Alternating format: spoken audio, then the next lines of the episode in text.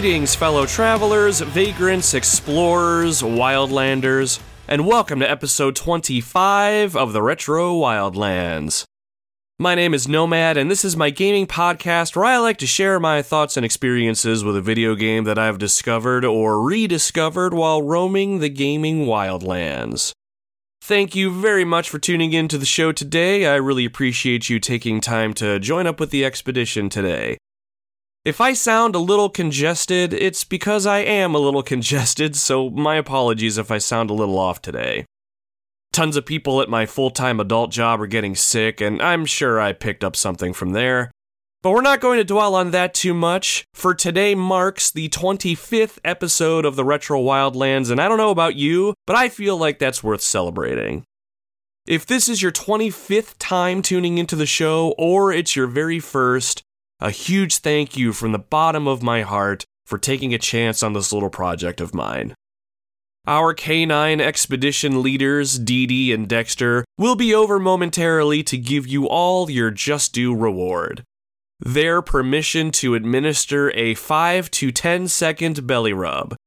I know, I know, it's a lot, but I wanted to make sure you all got nothing but the best, dear listeners.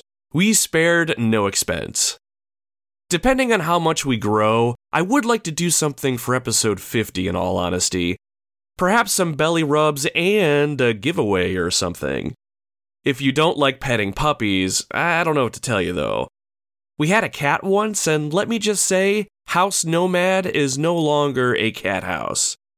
We admire other people's cats, but we have no plans to bring any on the expedition with us for the foreseeable future. On today's episode, we're going to stick with a game from the Nintendo Entertainment System for one more week. After playing Batman for last week's episode, I wanted to stick with the system for one more game before heading off to something else.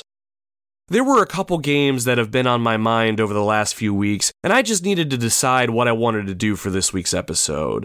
Since I had a hard time deciding what I wanted to commit to, I threw up a poll on one of the Facebook groups that I'm a part of that focus on retro games.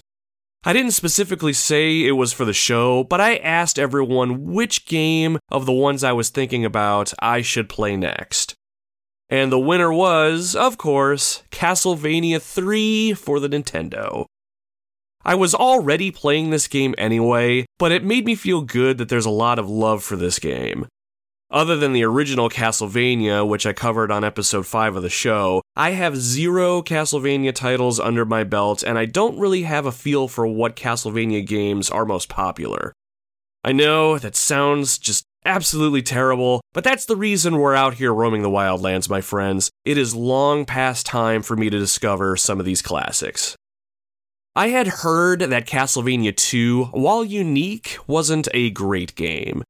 It had some interesting ideas, but ultimately it was like Zelda 2 The Adventure of Link. It just went a little too far off the path we knew. But Castlevania 3 brought the series back to its roots and improved upon them tenfold. When I first started playing number 3, I went in completely blind. At first, I wasn't overly impressed. I mean, sure, it played like the original, and I love the original, but what was so special about it? Then it all hit me like a ton of bricks. First, I came across branching pathways. I could choose what stages I played through. Then I came across companions that I could take with me on my journey and play as them. This blew my mind, as each companion you come across completely changes your gameplay experience. Then there were multiple endings. What? Increased replay value? Fuck yes, this game is shaping up to be something really awesome. Then the reality of the situation set in when I realized this game was hard as balls. But with everything new brought to the table and the fun that I was having, I was determined to see this game through to the end. So, is Castlevania 3 as good as everyone says it is? How was my experience with the game? Well, settle in by the campfire, my friends. When you're done petting the dogs, grab yourself a drink and kick your feet up. I had a pretty interesting adventure with this game, and I can't wait to tell you about it. Now, before we get into the show itself, I like to take a few minutes to chat a little bit and give you all a peek behind the scenes here in the Retro Wildlands. I use this time to talk about what games that I've been playing, what's potentially coming up on future episodes of the podcast, how the show itself is doing, what I'm working on, read any comments we received for this episode that we got on our social media pages, and whatever else I feel like rambling about. I figure since you joined up with our Wildlands expedition, you should be privy to what's happening around here and where we're thinking of heading. However, if none of this sounds interesting to you and you just want to get to my Castlevania 3 thoughts, no worries at all, my friend. You can skip ahead about 5 to 7 ish minutes until you hear some of that sweet, sweet Castlevania 3 music. There's also timestamps in the show description, so head on over there if you want to know exactly where you need to go. So 2023 has finally settled itself in, and I'm still feeling pretty good about the new year. The weather here in Ohio doesn't seem to know what the hell it wants to do, but here in the retro wildlands, we are locked in. My two main goals for the podcast this year are pretty basic. I want to continue with making quality episodes of the show, but I also want to try to get the show out to more people. Right now, the Retro Wildlands is more of a hobby for me than it is anything else, so I'm not looking to sink money into advertising or pay someone to market the show. But I do have a lot of little ideas to get our name out there a little bit more. I'm trying to be more active on the internet and network with people, and that's been pretty fun. More than anything, I've enjoyed meeting and talking to people about their love for video games and getting new perspectives on the things that I like. And if those people happen to give the show a chance, all the better. I was also fortunate enough to be asked to appear as a guest on a couple upcoming podcasts, too.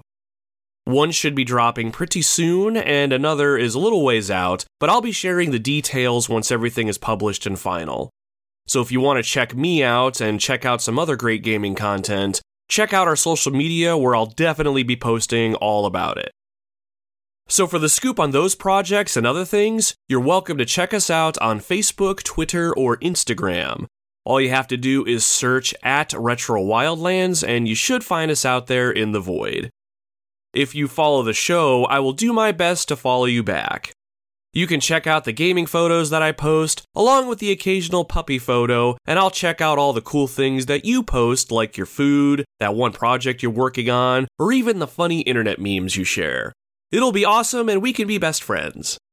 And going back to what I was saying earlier about trying to expose the show to more people, it would be pretty cool if I could ask your help with that. If you like the show and what it is I'm doing here, I'd appreciate it if you could follow us on your podcasting platform of choice and leave us a good review. If your podcasting platform doesn't do reviews, you can leave one on our Facebook page. Good reviews will help us circulate around more and will hopefully get a little more attention. Now, I want to make it clear that I want to earn your good review. If you think the show sucked or think there's something I can do better, reach out to me directly on social media and tell me what you think. I am all about constructive feedback. This expedition includes not just me and my dogs, but you too, my friend. But there is no obligation for any of this. Honestly, the fact that you're listening to the show right now is more than I could possibly ask for, so I appreciate you just being here. As far as games I've been playing, I'm still chipping away at the new Crisis Core Final Fantasy VII Reunion game on the PS4. I've actually been playing it more on my PlayStation Vita using remote play than anything else.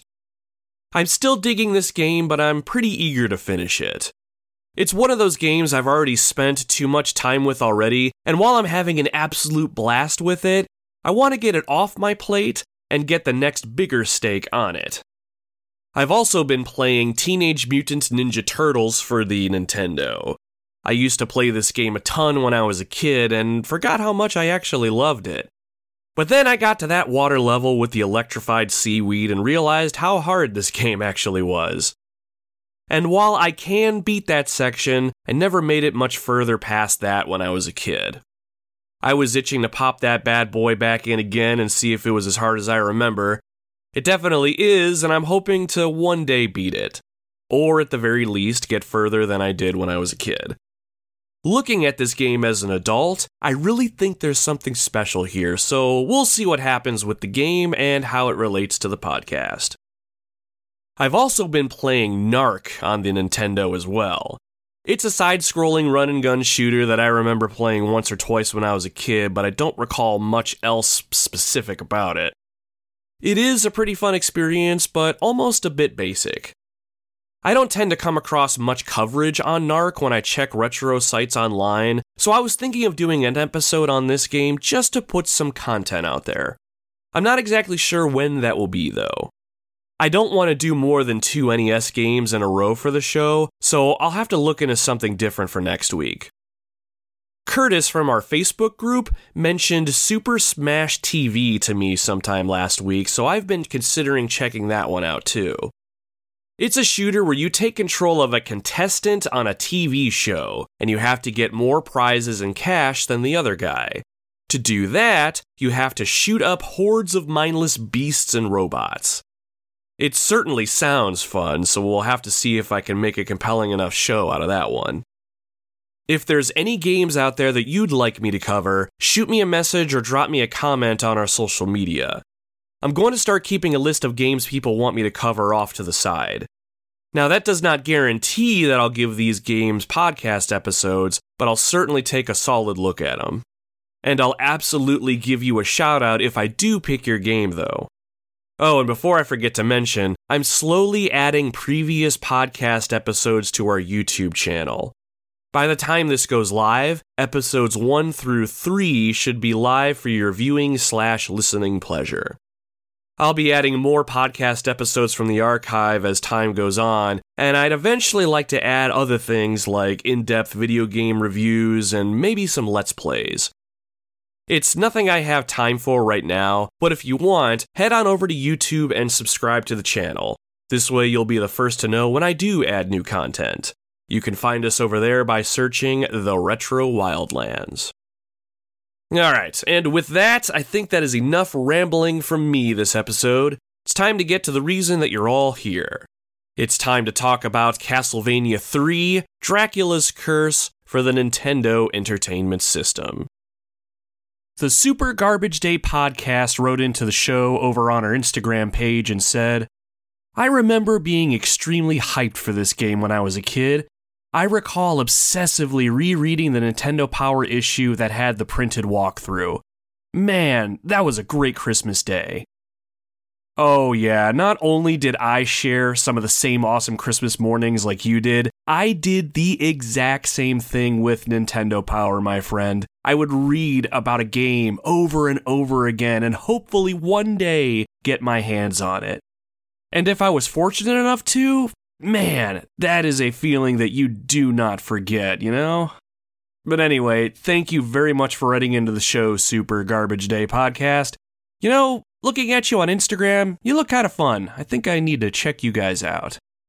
While I never played Castlevania 3 when I was younger, I can see why you, and I assume countless others, were so excited for this game. Released on September 1st, 1990, here in North America, Castlevania 3 is a prequel to the original Castlevania taking place 100 years before the birth of Simon Belmont, the protagonist from the first game. Count Dracula is terrorizing all of Europe with an army of monsters and undead creatures. Many citizens and townspeople all across Europe tried to stand up against Dracula, but were ultimately defeated and scattered. Soon, the Belmont clan was called upon to defeat this evil threat to mankind. Trevor Belmont, the wielder of the vampire killer whip, answers the call. But Trevor won't have to go after Dracula alone. As he journeys into the Deadlands, he may come across allies who will join him in his battle. But whether or not Trevor finds these allies or even takes them with him is completely up to you. So let's gear up, Wildlanders. Grab a couple bottles of holy water, your trusty whip, and a plate of wall chicken. It's time for us to take the fight to the enemy and bring back peace to the people. The fighting will be hard and the monsters fierce, but as long as we trust our skills and remain true to the mission, we shall prevail. We just have to be extra careful around stairs.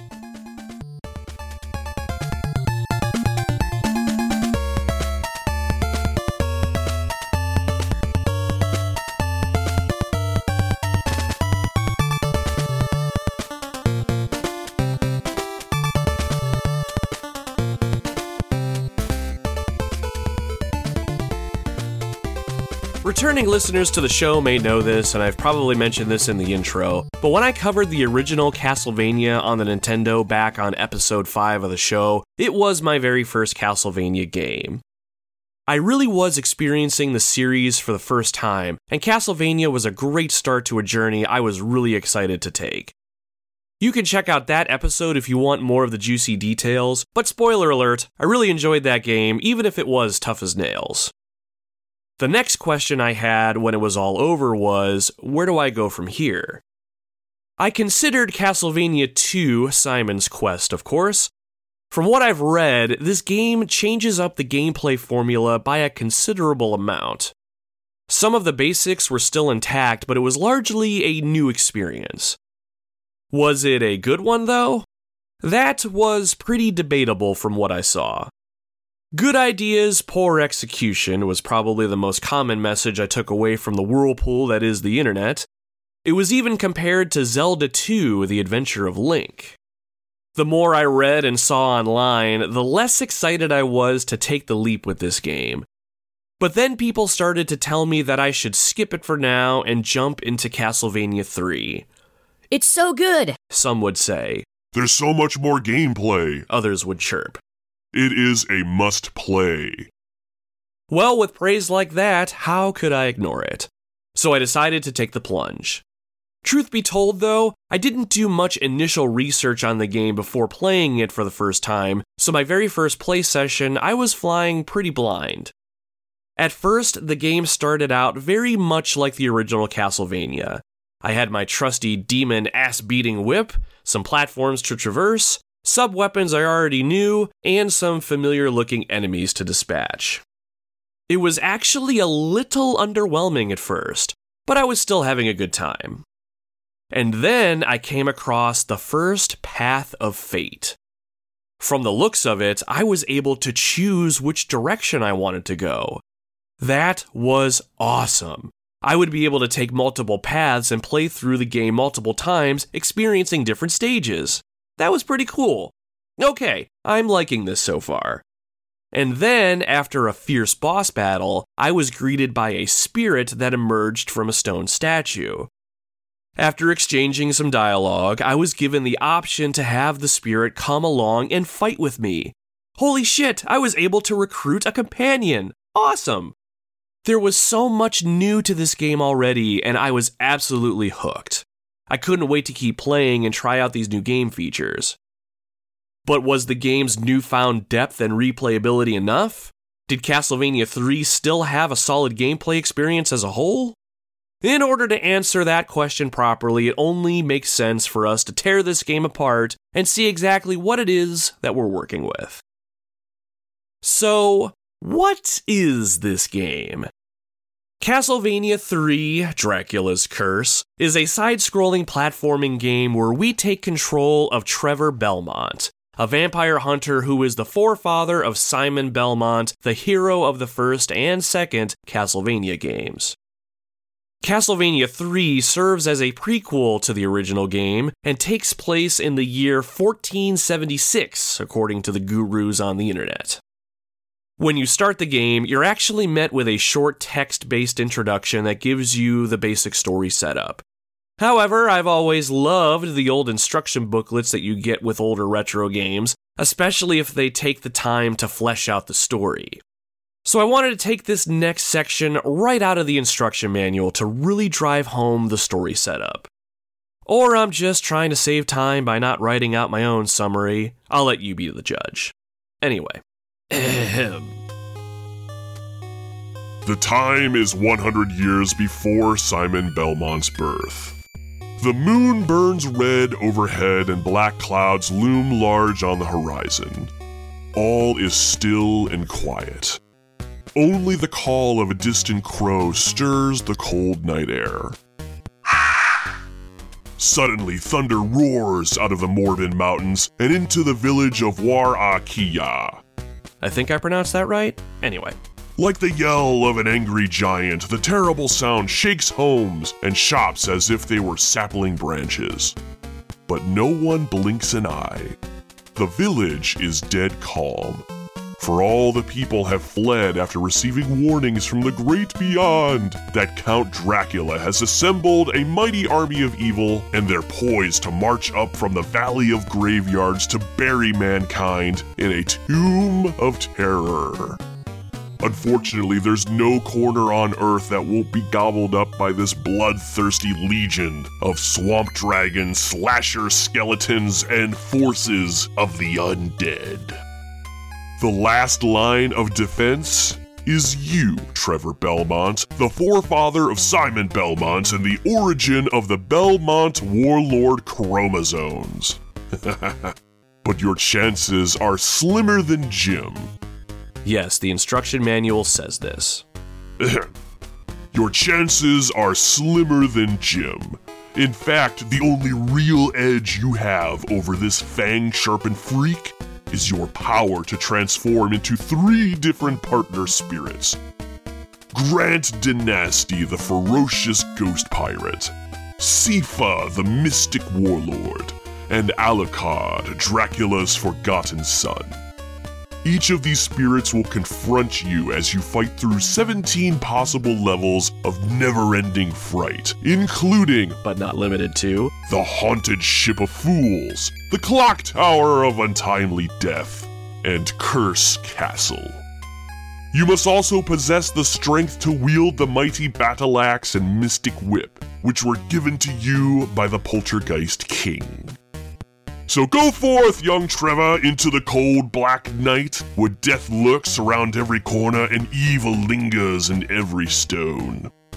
And remember, if your courage and cunning are less than magnificent, or you fail to choose the correct paths of fate, you will be banished to a world of the undead and zombies will rule until the end of time. the ha ha ha's at the end there weren't in the instruction manual, but I felt like they fit there perfectly. With this being my second title in the series, I have to say, the story is starting to grow on me just a little bit. It's pretty basic, but I love the concept. I've always been the type of person who likes horror movies, scary things, and Halloween is my favorite time of the year. Getting to play a game where we're taking on Dracula and his army of monsters will always sound exciting to me. I mean, have you seen the box art to this game? If you haven't, check it out online. The North American box art looks fucking sick. Trevor is in the foreground with his whip and he's about to beat the shit out of a skeleton, and you have all sorts of stuff happening in the background. Sypha, the mystic, is shooting a fire spell at a dragon's face. Grant is climbing up an archway, and you can see Dracula's castle looming in the background. If I was a kid and I saw this box at a store, I would be all over trying to get my parents to buy this game for me. Everything about it just spells adventure. And at its core, that is exactly what this game is. As you play through the game, the story doesn't really get expanded upon. However, like I mentioned in my captivating story introduction, you will potentially come across some companion characters. When you meet them, there is a text dialogue exchange that offers up reasons for them being there in the game and why they want to join Trevor on his quest to defeat Dracula. We'll talk about Trevor's companions a little later when we talk about gameplay, but I really appreciated this little touch. In a game like this, there were no real opportunities to dive into character motivation and development, but even just the little snippet we got was awesome. Grant, for instance, was turned into a ghost by Dracula. Upon freeing him, he tells you that his family was killed by Dracula and seemingly wants revenge. Again, pretty basic, but I love the addition. Grant wasn't just a tool to be inserted into the player's toolkit. He has a legitimate reason for joining us, and I like that we got to know that. Now, where this gets better, and another reason Castlevania 3 impressed me, was that the game has multiple endings. There are up to four, and each of them just depend on which companion you have with you when the game is over. Not having a companion with you gives you its own ending, too. This gives you a reason to play through the game a minimum of four times if you want to see each ending. A concept like this is nothing new for video games nowadays, but holy shit. If I had this game when I was younger and I knew I could get four different endings, I would not stop playing it. Seriously, this sort of replay value was unheard of, at least for me. I was pretty impressed when I found out that this was a game feature. So that's the story and its elements in a nutshell. The next thing I want to do is touch on the overall presentation of the game and some of the gameplay. In order to paint the scene, I say we slide this cartridge into our NES and boot the game up. God damn it, where did I put that game? It's around here somewhere. Dee Dee! Dee Dee! Go get me Castlevania 3, boy! Ah, that's a good boy. All right, H- hand hand it over. God damn it! I said hand it over. Ah, thank you, boy. Ah. All right, got a couple teeth marks on the cartridge, but that's okay. Every ding and dent tells a story, right? Anyway, let's slide this one in and boot it up. All right, when we turn the game on, we're met with the title screen. Almost right away, we're introduced to an opening text crawl that gives us the story setup. I think what I liked about this part was not just the story setup, but I love the music, which you should be hearing right now, and I love that some of the sprite work is mixed in with the text. We're shown a picture of the Vampire Killer Whip, which looks absolutely amazing in all of its 8 bit glory. Further down, we can see Trevor Belmont, the main character, looking swole with his Demon Slayer chiseled chin. And finally, we see a picture of Trevor standing on the edge of a cliff looking towards, I assume, Dracula's castle. We're shown one more detailed shot of the castle itself before the prologue ends. And with that, we're back to the title screen. The stage is set and we are off. When the game starts, we're asked to enter our name. There's more than meets the eye, but you can enter any name you want up to eight characters, I believe. Any regular name has no impact on gameplay, and if you do manage to beat the game, you'll see your name listed in the end credits, which is kinda neat. There's other names you can put here that will grant you benefits like starting the game with a specific companion, but I think the most well known name players can use here is Help Me. If you enter that as your name, you'll have 10 lives per continue instead of 3. Basically, it's an extra life code. Do not be afraid to use this code, especially if you're new to this game or you just want to practice without having to start stages over from scratch when you lose all of your lives. As far as what other names you can put in here and what benefits you can garner from them, I'll leave those for you to discover. In the age of the internet, nothing is inaccessible to us. After we decide on our name, our journey begins. We're introduced to Trevor, who appears to be praying at an altar. After a moment, he stands up and whips himself around. He casts his cape aside and he looks right at us, almost as if he's about to say, Let's fucking slay some demons, player. Right away, we're thrown right into the first stage. As the stage opens, we're met with some pretty familiar graphics if you've played the first game. While Trevor himself looks slightly more detailed than Simon does, he still looks about the same overall. Backgrounds here are done up pretty well, but they're a bit basic in my opinion. In this section of the game, we're outdoors surrounded by abandoned gray buildings that have some green overgrowth showing in some spots, adding a hint of color. The sky is a dark blue, and we can see more buildings blacked out in the distance. Moving Trevor is as simple as moving the directional button to the right or left, and off we go. The first thing we come across is a cauldron of sorts that we can break open with our whip. Pressing the B button will have Trevor rear back and thrust his whip forward. This will be our primary way to dish out holy retribution on our undead foes, but we can also use it to break open objects to find items inside. So we go ahead and do that here. We rear back and break open the cauldron. Once we do that, out falls our first power up the Mystic Whip power up. When we pick it up, we find that we've increased the power of our whip and it evolves into a chain whip. If we manage to obtain a third one, we'll even increase the overall length of our whip, which is always a bonus. Moving right along, we find a candelabra attached to the wall of one of the buildings. It's up kinda high, so we're gonna have to jump and whip it for the prize inside. We press the A button to jump and crack that candelabra open for the prize inside. Out falls our first sub weapon, the dagger. Just like the first Castlevania, you can carry one sub weapon with you at a time. To use it, all you need to do is press up on the directional pad and then the B button. In the case of the dagger, Trevor will throw it out in front of him and it will deal light damage to whatever enemy it hits. It's not the best sub weapon in the game, but having the dagger is certainly better than nothing. We take it with us. I'm not going to go into detail this time regarding the game's many sub weapons. All the weapons you find are in the original Castlevania, and I already broke them down in episode 5 of the show. So if you want to hear me break those down, check that episode out. Now, there are a couple items unique to your Mystic companion Sypha, but we'll get to those later. Moving on, we come across another cauldron that needs breaking. Inside this one, we find a large heart.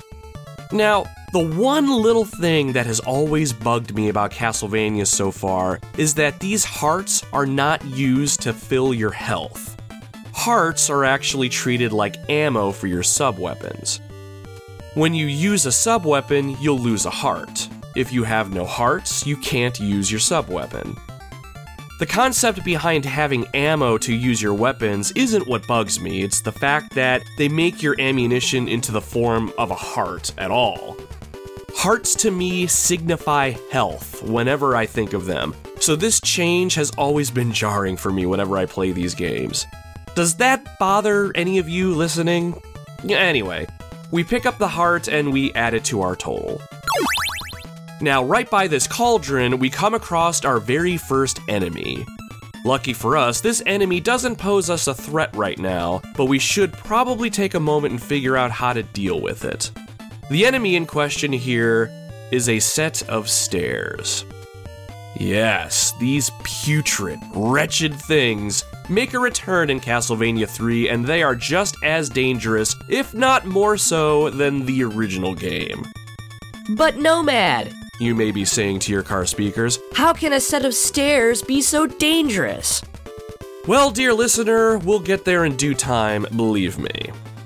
All you need to know is that these stairs aren't the kind that you can just walk up or jump on and expect Trevor to automatically latch onto. At the base of the stairs, you hold up on the directional pad to get Trevor to attach to them so you can climb up, or you press down to have him descend a set of stairs going down. It sounds easy, but just you wait. So we climb the stairs to a higher platform and take out another candelabra, and collect the large heart inside for more subweapon uses. We descend the stairs on the other side and we push on. Before we exit the area, though, we come across one more cauldron with a Mystic Whip power up in it, and we upgrade our whip to a longer length. Perfect. At this point, we're pretty well stocked with items and weapons, and it's time to face some demons. We approach the end of the area and we are met with a large wooden door. We open it and proceed onto the other side. In the next area, there are two levels, and on each of them are two human sized skeletons that shamble towards us. They pose little threats, and we take the one on the ground level out first with our whip. We ascend the stairs to the second level and take out his friend. Once the area is clear, we keep moving upwards into the next area. So far, so good. In the next area, we find ourselves ascending a tower. This section here is pretty gorgeous, not gonna lie. There are stained glass windows on the back wall, and the detail is very impressive on the 8 bit system. While not every section of the game has this much detail, I was pretty impressed whenever I did see something this intricate. Now, while this area might look breathtaking, it is actually quite dangerous. Not only are there stairs all over the place, there are gaps in the floor that we need to jump over, and there's enemies hiding in plain sight that mean to do us harm. The gaps aren't that hard to jump over, but once you jump a gap, you'll notice something very important about Trevor. A trait that he'll one day pass along to Simon. When you jump in this game, it feels, I don't know, heavy, for lack of a better word. When you start a jump, you can't change directions while you're in midair. And I'm pretty sure you can't control the height of your jump either, if I remember right. So, what that means is, if you jump too early or too late, or don't line up a platform just right, you can't course correct yourself, so you may as well kiss your ass goodbye if you miss a ledge and fall into a pit. It is certainly not the worst thing, but it certainly takes some getting used to. After about the fifth time I died due to bad jump timing, I about learned my lesson. Now, the enemies that are hiding in plain sight in this section are vampire bats, and they're clung to the walls. Because of the way they're sitting on the walls, you can completely miss them if you're not paying attention. Once you get close to them, they start flying towards you. Now, unless you know that they're already there, chances are you won't see them until they start flying towards you, You'll only have a few seconds to react, and they don't fly towards you in a straight line. They'll come at you in what I like to call a wave pattern. They'll dip up, and then they'll dip down, and then they'll dip up, and then down again. It's very hard to line up your whip if you don't time it just right. If the bat hits you, you'll obviously take damage, but what is worse, the horrific knockback from the first game makes a return in Castlevania 3. What that means is, when your character is hit by an enemy, they'll be flung backwards quite a ways. And since you're climbing upwards in this particular area, and there are plenty of gaps in the floor, you stand a pretty good chance of being pushed off the edge of the level. And if that happens, well. You lose a life. So that is the gameplay in a nutshell. At this point, there really isn't much more to talk about in terms of gameplay. But when it comes to Castlevania 3, what new elements does it bring to the table? We already know about the addition of companions, but there's a decent amount more to be had here. Let's explore some of those things, shall we? So, going back to our platforming experience earlier, you know, before the bat tossed us off cliff like a rag doll, Castlevania 3 has more involved platforming than the original game, at least it felt that way to me. There's certain gaps in the floor that require a lot more precision timing on your part to make sure you cross, and there's the addition of some new elements too. In a couple stages, there's the addition of elevator type platforms that are moving up and down that you'll have to navigate over. Not an uncommon thing when it comes to platforming games in general, but this was new to the Castlevania series. At least I don't remember moving platforms in the first game. I do have the memory of Goldfish after all. But beyond that, there's also platforms that you'll need to traverse that are sort of like seesaws. There'll be a flat platform that's anchored in the middle, and they'll pivot based on where your character is standing, as if your character's weight is being taken into account. I never really thought I'd have to describe a seesaw to another human being before, so I hope that makes sense. And again, this isn't something that's all that uncommon in platformers now, but this was something that was new to Castlevania. It really created some interesting platforming sections. And to be completely honest, I rather enjoyed these new additions. It changed the gameplay up a bit and put a little bit more emphasis on environmental traversal and required you as the player to change up your priorities on the fly. It feels pretty good navigating over a large gap in the floor by hopping over seesaw platforms and the like. Oh, and in a couple spots, there will be swinging platforms that you'll need to find a way to use in order to advance. Think of these as round circles swinging back and forth, kind of like a pendulum. I know there's a couple that you have to navigate over on your way to the final battle with Dracula, and those are really fun, especially when bats are flying at you. If you can't tell by the tone of my voice, that is pure sarcasm. You are going to need steady hands and nerves of steel to see that one through to the end. Oh, and another thing Castlevania 3 introduces a couple auto scrolling sections. This means that the environment is actually moving in one direction while the player is not. Can't remember what stage it is, but there's one area where you would be climbing upwards towards the top of the screen, and then all of a sudden, with a thud, the screen starts moving up. If you're caught at the bottom of the screen, you will die. And while this is yet another thing I feel platformers throw in now and again, it actually broke the immersion for me just a little bit. I mean, how exactly is it that I die when the bottom of the screen catches up to me? There's no on screen threat like lava or anything like that, but I don't know, it was just a weird addition to me, but still, it was a fun challenge to try and surpass, I will say that. And before we move on, we have to address the constant threat to your survival in this game the stairs. Veterans of the original Castlevania already know how dangerous a set of stairs can be, but in Castlevania 3, someone somewhere thought it would be the best idea to add even more stairs to this game, and it is so frickin' irritating. So, why are the stairs such a pain in the ass? Well, first, to have your character lock themselves onto a set of stairs, you have to press up or down on the directional pad, depending on the direction that they're going, in order to climb or descend them. You can't just walk over to them and expect yourself to traverse them.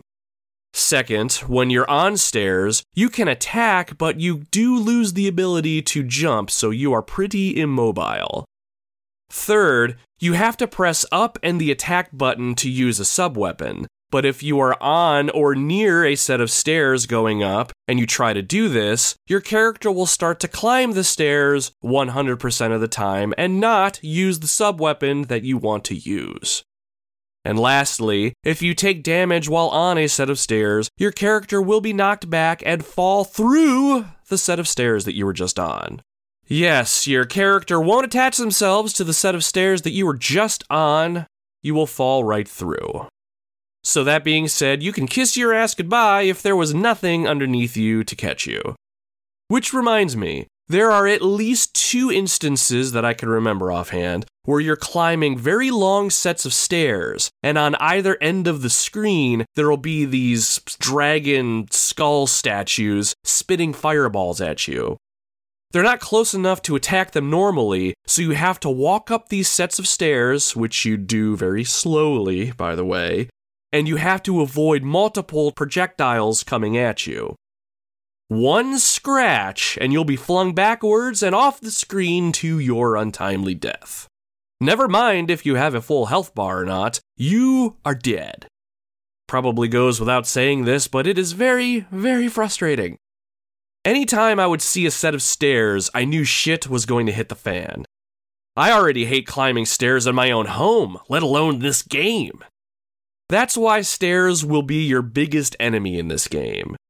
I'm just hoping that the next entry into the series will see this problem fixed. I mean, it has to be fixed, right? Please, someone tell me that this problem gets fixed. that little rant reminded me of another platforming addition that adds difficulty to the game breakaway floors. There will be some floors that, when you stand on them, they'll start to break underneath your feet. You'll see little cracks forming, and when the entire block is covered in cracks, it falls away and sends you downwards if you're unlucky enough to still be standing on them. Again, another thing I'm sure is very present and accounted for in platforms nowadays, but another new addition here. These floors created a sense of urgency and really required you to keep moving in order to stay safe. You could jump up and down on the same block and the floor wouldn't break away quite as fast, but you still needed to keep moving. Even though it added to the difficulty, I thought it was a good challenge. Except for that one part. Again, I can't remember the exact stage for my example here, but there is a point where you have to travel along a long stretch of these breakaway floors, and below them are spikes that will kill you if you fall on them. Okay, no big deal, we just gotta keep moving. Problem is, every now and then a bat will fly on screen to mess things up, but even then, just gotta keep moving. But then, as you get to the left side of the screen and to your salvation, the worst case scenario happens. Right in front of the door leading out of the area sits a dragon skull statue thing that's shooting fireballs at you. These statues take at least five, six, maybe seven hits to destroy, and while you're attacking with your main weapon, you have to stand still. And while you're standing still, the ground is crumbling underneath you. Getting past this part was an exercise in frustration. Staying mobile enough to keep the blocks from crumbling, dodging fireballs and bats, trying to get hits on the statue. I mean, I pride myself on not raging. But after dying in this area multiple times, I may have squeezed my controller just a little too tight at times. Ultimately, I made it a point to get to this section with as much health as I could, and I actually just jumped over the statue and to the other side. Now to be clear, you you can't jump high enough to actually vault over the statue cleanly, but when I got hit, I used that moment of invincibility that you get right after being hit to squeeze by the statue. Now, I'm sure there's a legitimate way to pass this section, but I am not skilled or smart enough to figure it out. Fuck that section. Hopefully, someone listening to this has played that section before and understands how I feel in this moment. Okay, those were some of the more frustrating additions to the game.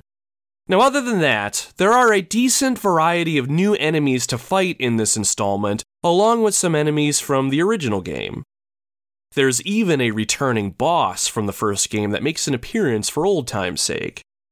I'm not going to get as involved with talking about the different enemies like I did in the original Castlevania episode that we did, but I did want to shout out the return of an old nemesis.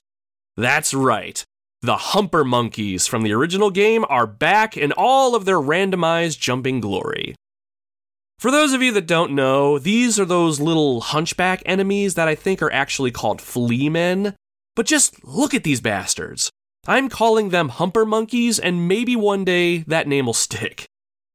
I was pretty happy to see them return, though, if for no other reason, just so I could chuck my boomerang cross into their stupid humper monkey faces. Those goddamn assholes. Okay, okay, enough with the negative stuff.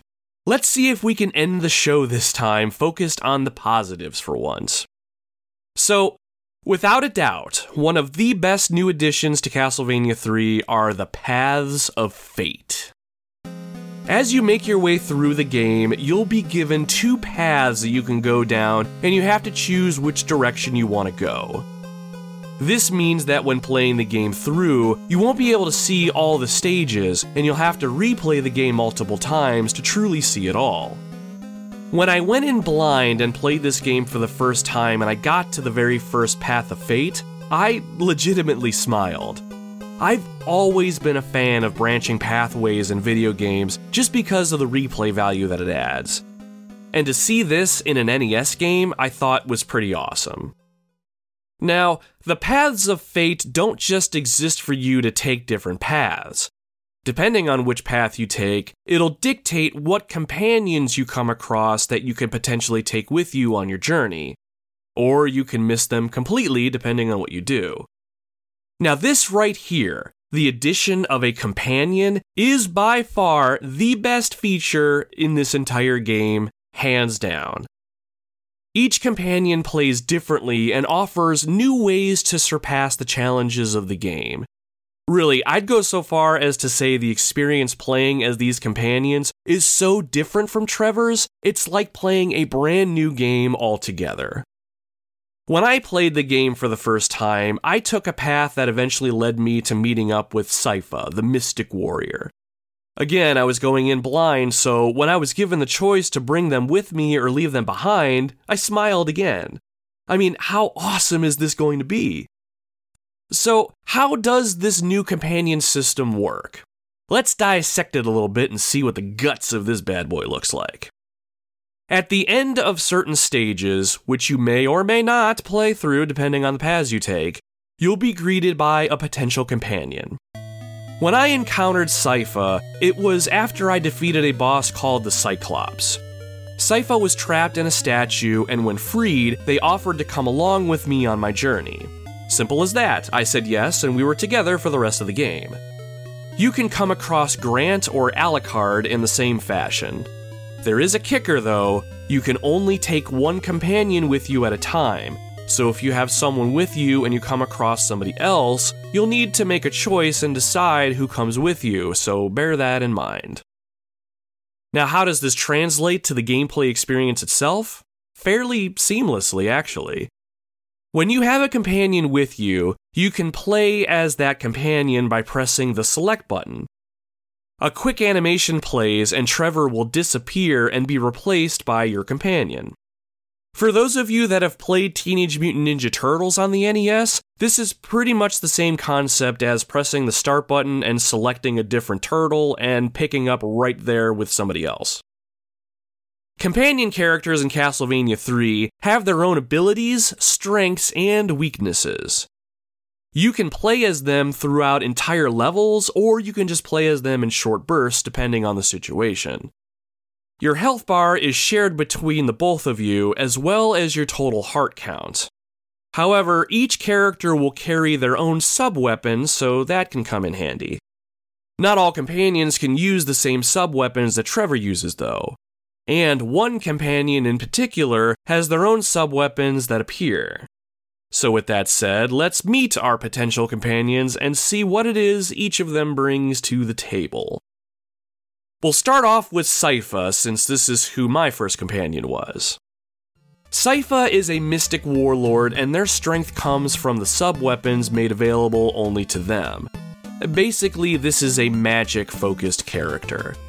Sypha's main attack is with a staff that, while pretty weak, can hit enemies in quick succession. The range is pretty short though, so you have to keep that in mind. Sypha is also pretty frail and will take more damage than Trevor. But the magic spells you find are extremely powerful. Sypha's spells act like sub weapons and are activated in the same way. The first one is a flame spell. Pretty powerful, it'll have a flame shoot out in front of Sypha, frying almost anything in its path. It's great for boss encounters or when you don't want enemies to get really close to you. Next, and probably my favorite, is the Frozen Crystal spell. This spell will shoot out tiny little ice balls all around you, and any enemy or projectile they touch will be instantly turned to ice. All you need to do at that point is attack them with your staff, and they'll instantly shatter. This is a fantastic tactic to take out harder enemies or ones that take multiple hits to kill. And as an added bonus, frozen enemies can be used as platforms to stand on. I didn't use frozen enemies as platforms very much myself, but it was a nice touch. The last spell available to Sypha is the Goodness Gracious Great Balls of Lightning spell. And yes, it is actually called that, just go look at the instruction manual. I never personally found this spell when I played through the game, so I can't speak to exactly what it does, but it sounds pretty badass. I also never used Sypha as a character too terribly much, but whenever I got a hold of that freeze spell, I felt like it just made the game so much easier for me. Oh, and another thing about Sypha, they jump for shit, so I never played as them when I needed to do any precise platforming. Grant is next on our list, and I played a bit as him on a second playthrough of the game. This guy is an absolute blast to play as. He is very quick and very nimble. His basic attack is a dagger with some pretty short range, but where Grant excels is with platforming. Grant has two exceptional abilities when it comes to platforming. First, he can change his trajectory when he jumps, which is a first for the series up to this point. This makes precision platforming so much easier, especially if you time a jump wrong and need to course correct yourself. The next thing that Grant can do is cling to walls. And not only can he cling to walls, he can also crawl up them and he can attach himself to the ceiling. It is a complete game changing mechanic. And if that weren't enough, you can use a sub weapon while you're clinging to the wall or ceiling. And it gets better. Not only can Grant get to areas that are normally inaccessible, he can usually avoid most enemies using this skill altogether. Once I got him as an ally, I would complete entire stages with just him for the experience of doing it. It was really fun to play as him because he was so vastly different than Trevor. Now, Grant does come with some caveats though.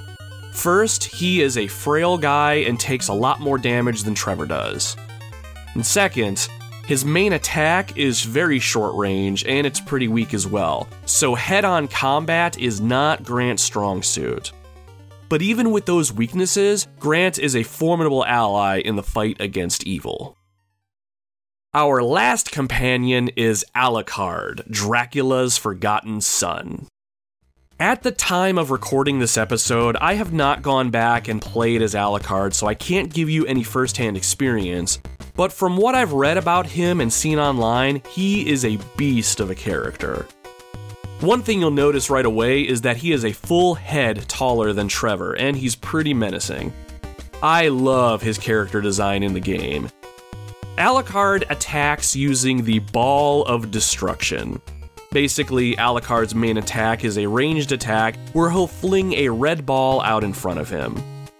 You can upgrade his main attack like you would upgrade Trevor's whip by collecting the whip power up. This increases the balls from 1 to 2 and then from 2 to 3.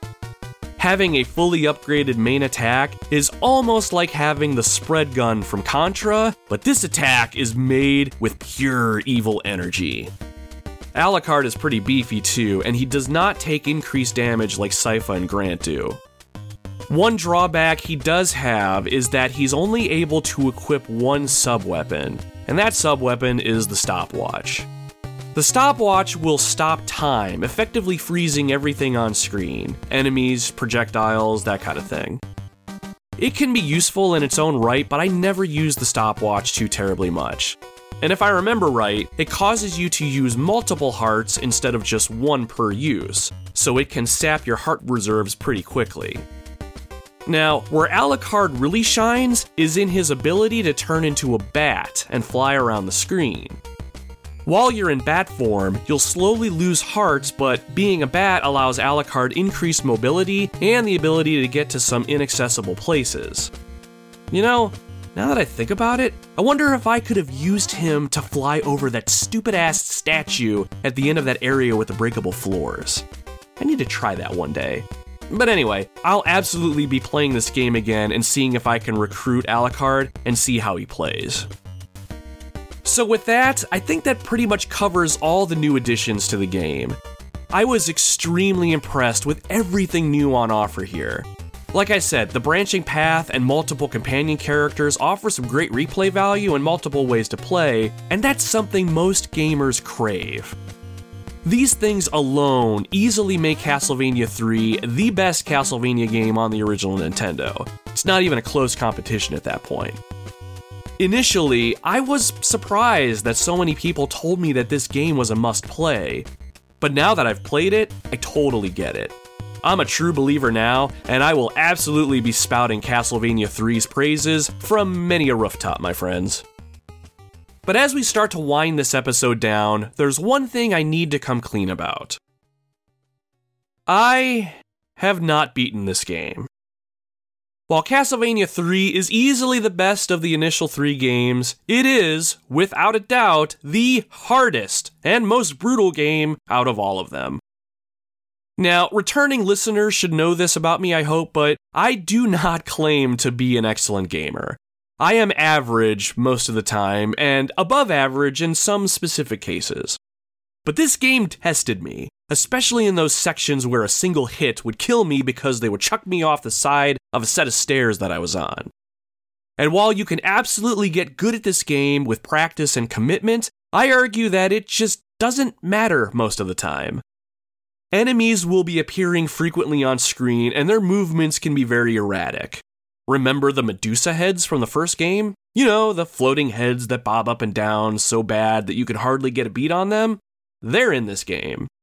They'll show up along with other enemies on screen, and they absolutely love to show up when precision platforming is needed and you have no room for error. And it's not just the Medusa heads. Bats fly around erratically, sea creatures jump in and out from the water with little to no discernible pattern, And let's not forget the goddamn Humper Monkeys. Castlevania 3 does not fuck around, it plays for keeps. Okay, I'm sorry, I lied. We're going to end this episode with a negative rant, but I, I have to get this off my chest. The final fight with Dracula. Now, the final fight in any game should be challenging, in my opinion. But this fight, this fight is borderline unfair. There are actually three stages to this fight. Three! One, two, three. In the first stage, Dracula likes to erect these two pillars of fire and trap your character in between them. Then, he'll send a pillar of fire right through the middle of where your character is standing. You have to hope and pray he makes a gap wide enough where you can dodge the incoming blast. More often than not, though, you're gonna take some damage. If you manage to defeat this form of Dracula, he turns into this floating head creature thing that floats around randomly across the screen, dropping blood underneath him that will damage you. It's another erratic monster with a very hard to discern pattern. But then, if you're able to get past that, Dracula's final form is a huge monster that only takes damage if you manage to hit him in the face area. You can't jump high enough to damage him, so you have to rely on these floating platforms that take you up to striking level. Not only is Dracula attacking you with a laser beam of sorts while you're trying to do this, the platforms you have to use are very small and they move agonizingly slow. And, believe it or not, these things I just mentioned aren't even the worst parts of the whole thing. You don't recover any health in between each battle, so you better hope that you come into the fight with a full bar of health and you don't take a ton of damage as you're going through each of these stages. But the worst thing, by far, is that if you die, and I guarantee you will die often, you will be sent back a ways and have to fight through part of the level again just to get back to Dracula. And the monsters leading up to the fight aren't going to feel sorry for you. They're going to be out to skin your ass alive, so you better have your A game on at all times to make sure you have enough health to fight Dracula when you do get back to him. Gosh, it's just so frustrating.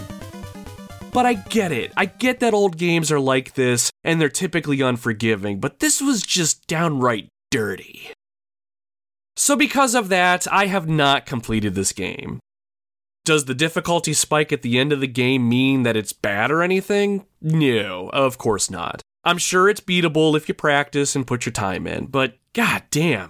Old retro games are starting to give me more gray hairs than what I started with. But anyway, when you wrap it all up, I can confidently say that if you like platforming games, Castlevania as a series, or you just want to play good games in general, Castlevania 3 is a must play. I absolutely understand what all the hubbub was about now, and I am very glad that I finally gave this game a go. There is no doubt in my mind that I'll be coming back to this one again in the near future.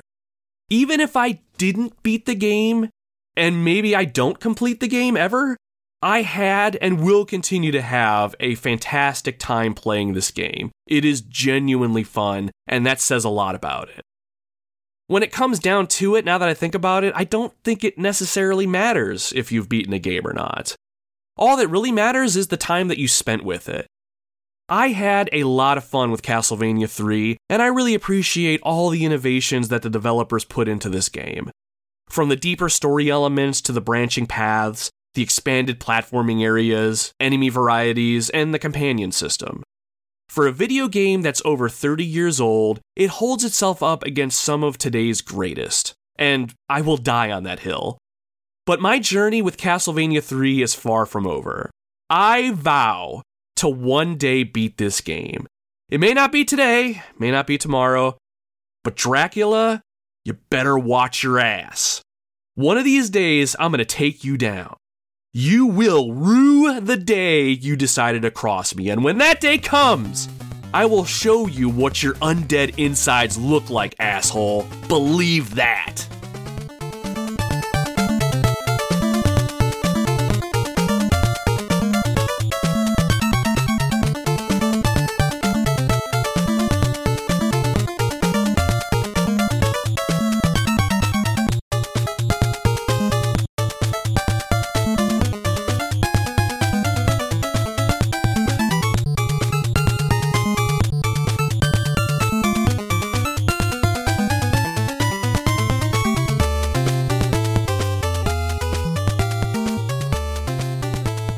That's another one in the books, my friends.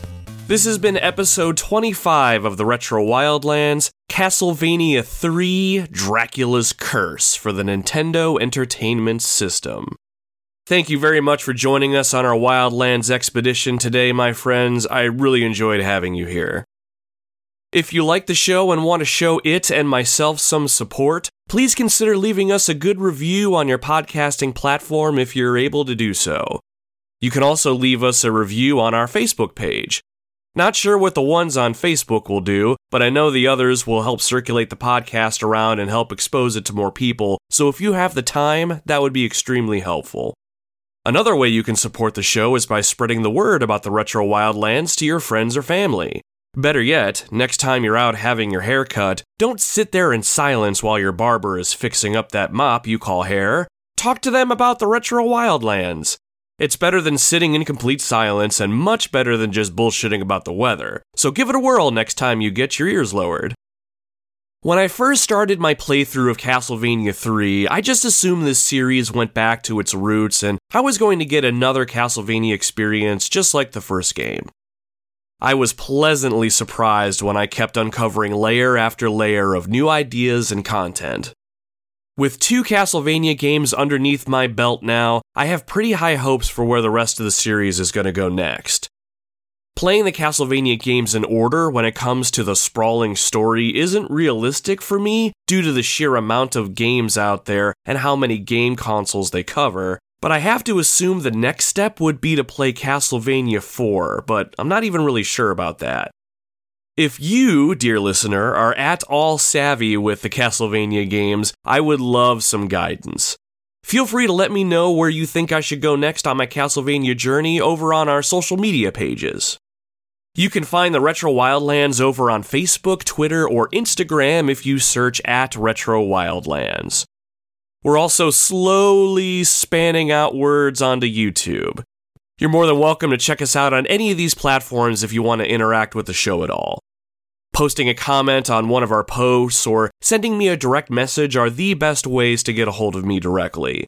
So if anyone wants to tell me where I need to go next when it comes to the Castlevania games, leave me any feedback on the show, or you just want to bullshit with me about games or whatever else, that's how you can do it.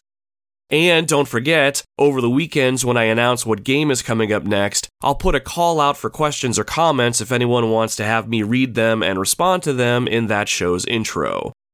I wanted to give anyone who wants to a way to partake in our expedition a little bit more directly and give the ability to sound off if that's something that interests you. So be sure to follow us over there and check us out. So, what's coming up next week? Right now, the only plan I really have is that I want to stay away from doing a third Nintendo Entertainment System game in a row. But the problem is, I don't have another game on my radar at the time of me recording this. Now, I have plenty of games to play, it's just a matter of settling on one. Super Smash TV was one that was suggested to me, so at least that one is on my radar. And I was thinking about diving back into Devil May Cry last week, but I never did jump back into that, but maybe it's time for that one, I'm not sure. Or maybe I'll come across something completely different that will take us all by surprise. That is the wonder and beauty of the Wildlands, my friends. You never know what it is you're going to find until you head out into the gaming wilderness. We'll just have to join up again and see what happens. I'm looking forward to meeting up with you again next week when we all set off for more gaming adventures. Until then, my friends, my name is Nomad, and you can find me roaming the retro wildlands.